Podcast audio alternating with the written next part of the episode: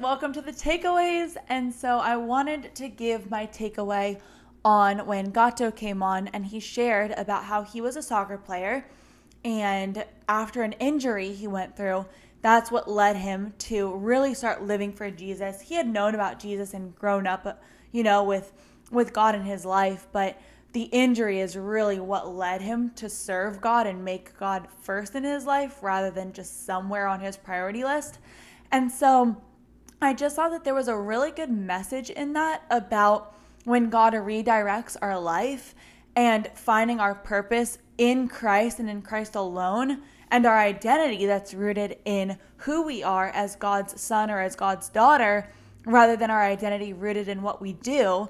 Because if what we do gets taken from us, it leaves us feeling void and empty of, of you know, purpose and what was I created for? What should I be doing with my life? There's no meaning anymore.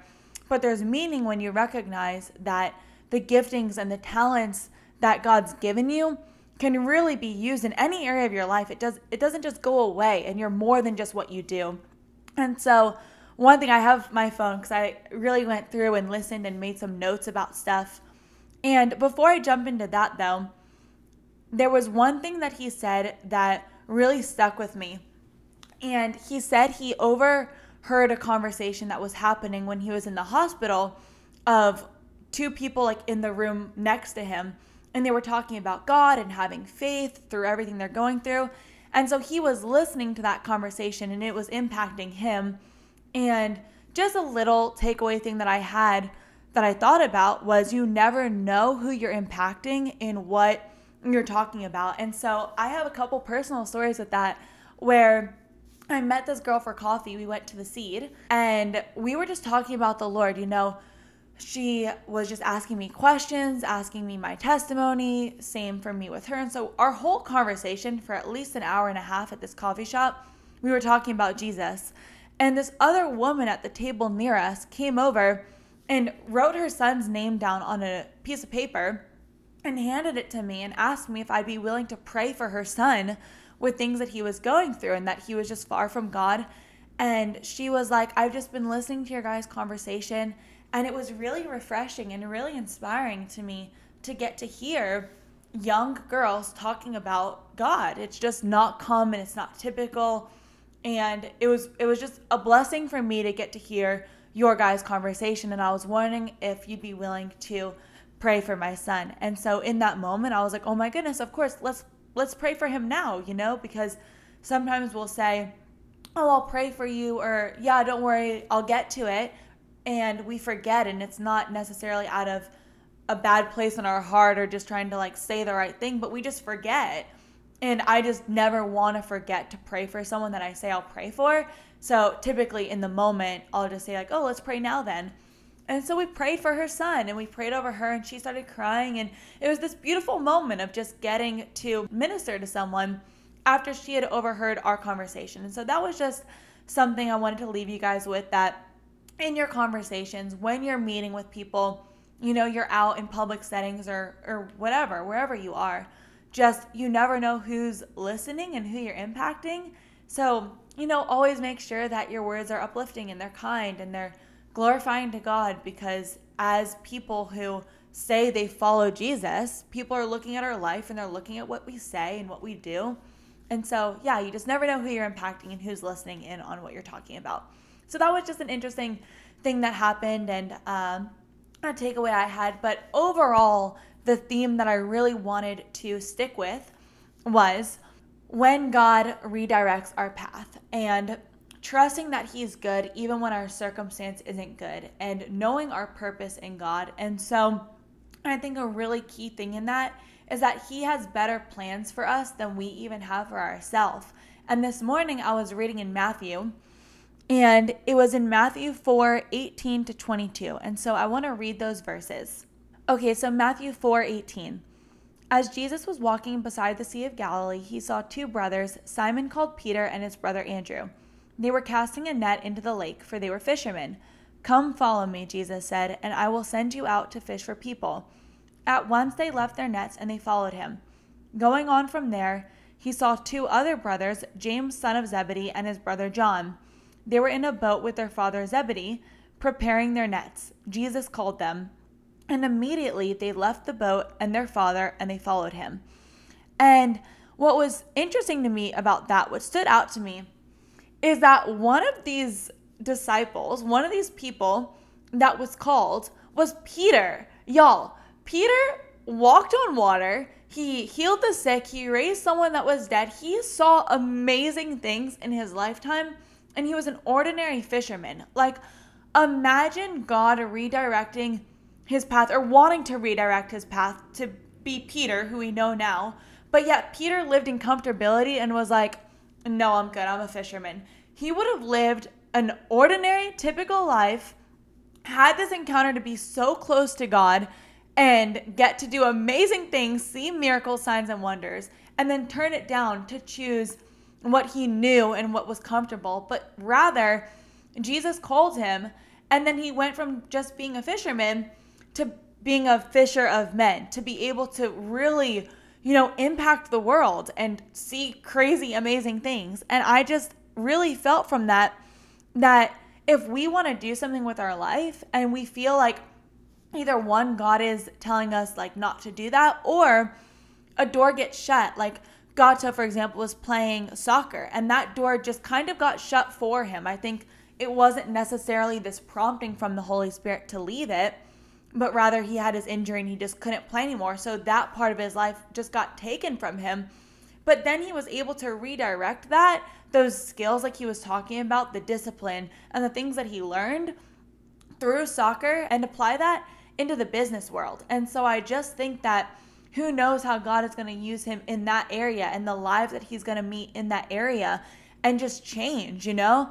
And so redirection can be discouraging at first. And I definitely don't want to minimize that. I think that it's easy to just kind of skip over that and say, but you know what? Like, God is so good, and what He has is better for me, and everything's gonna be okay. And do I firmly, fully believe that? Yes. And I think that when we do have to have our life redirected, or we have a dream or a goal or a vision that we don't get to walk in, or it doesn't come to pass, or it gets taken from us because of something out of our control, I think it's hard. And those are really real, honest emotions.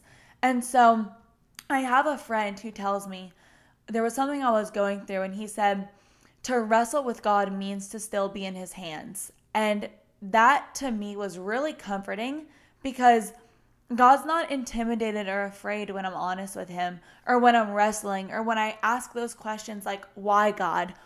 And I think that there's someone that might be listening that has that area in their life that they're being redirected, that something was taken from them. Maybe you're going through an illness or you're going through a struggle or a relationship that fell off, you know, something that we're struggling in and if you're wrestling those emotions with God and you're saying, Why, God, or I don't get it, how can I trust you even when I don't understand?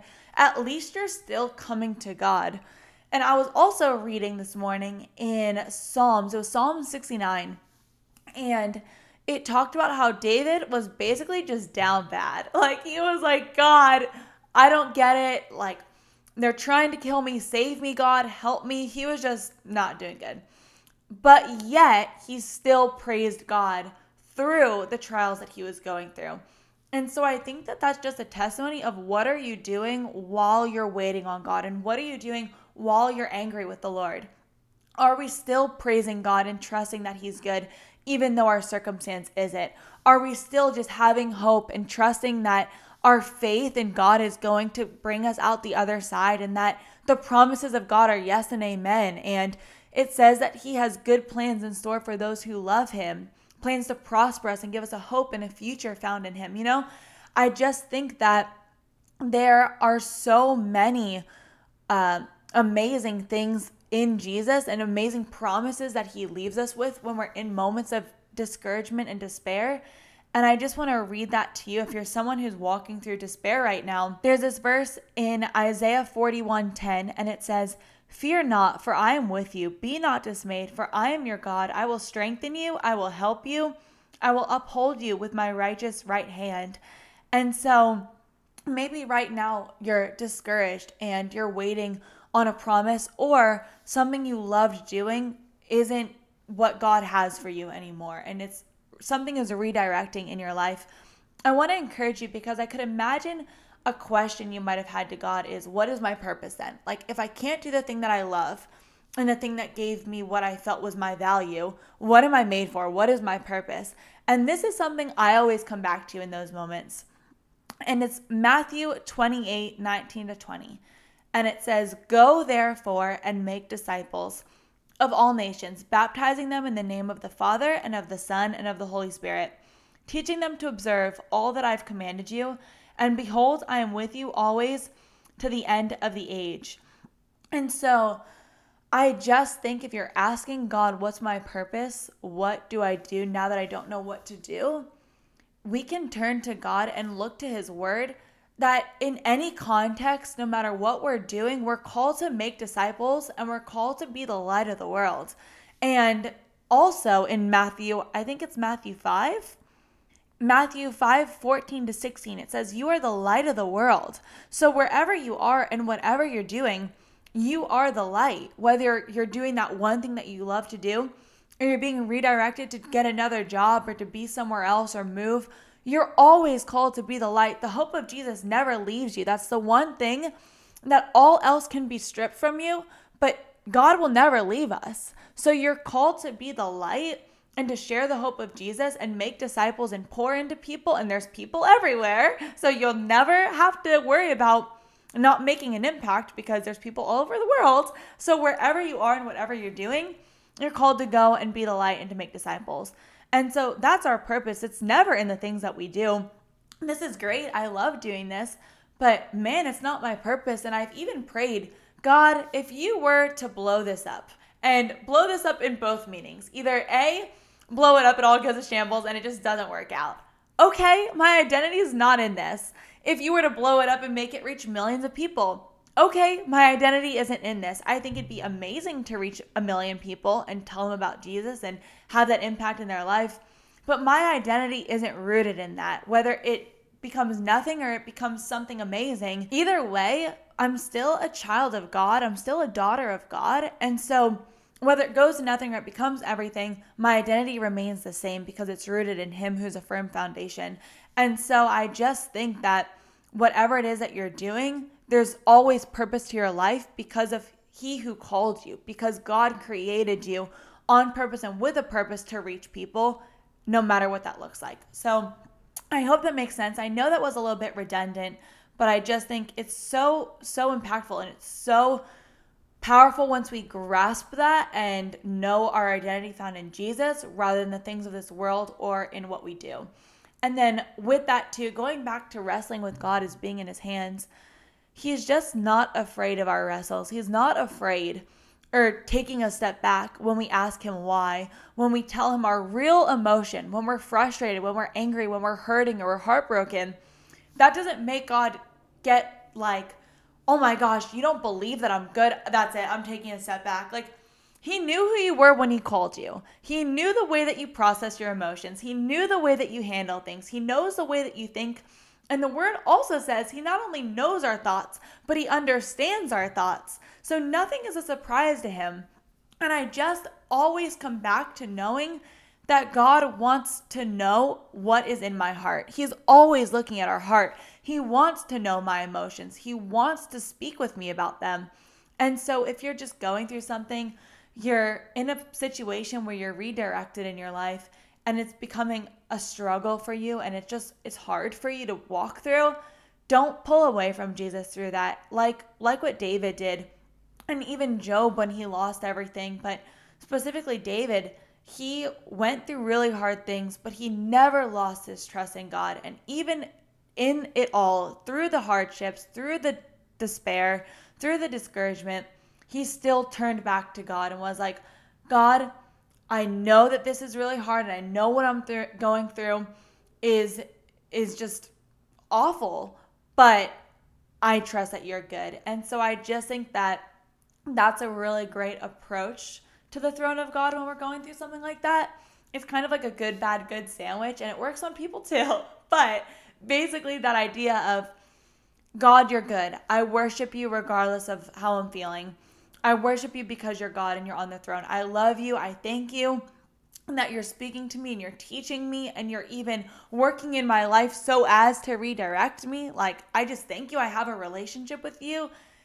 And then you just get to the bad stuff. You know, it's like, wow, that's really kind. I love you. You're great. I worship you. Here's the problem, God. What's going on? I don't understand this. I'm actually really mad at you. I don't get what you're doing because I can't see anything going on that makes sense to me.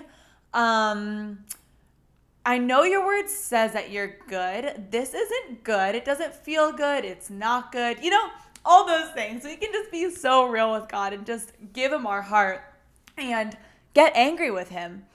And then bring it back to a place of being like, and even though I just trauma dumped everything on you, Jesus, I trust that you're good. And I know that you're working all things out for my good and your glory. And even though I don't understand it, I'm going to worship you in the waiting, anyways. And I think that if that's the way we approach God, he just brings clarity, he brings understanding, he speaks to us, he he just shows us what's going on and sometimes he doesn't actually. Sometimes he doesn't always give us the answer to why and I believe that either we'll get to heaven and he'll tell us the answers or we'll get to heaven and we honestly just won't even care. But I know that oftentimes something comes out, the truth gets brought to light, things come out you see looking back hindsight's usually 2020 to see what god did and why he did what he did.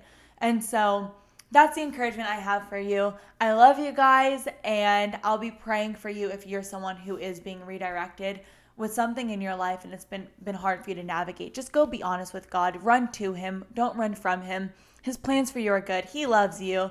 And i look forward to talking with you guys again next week. Bye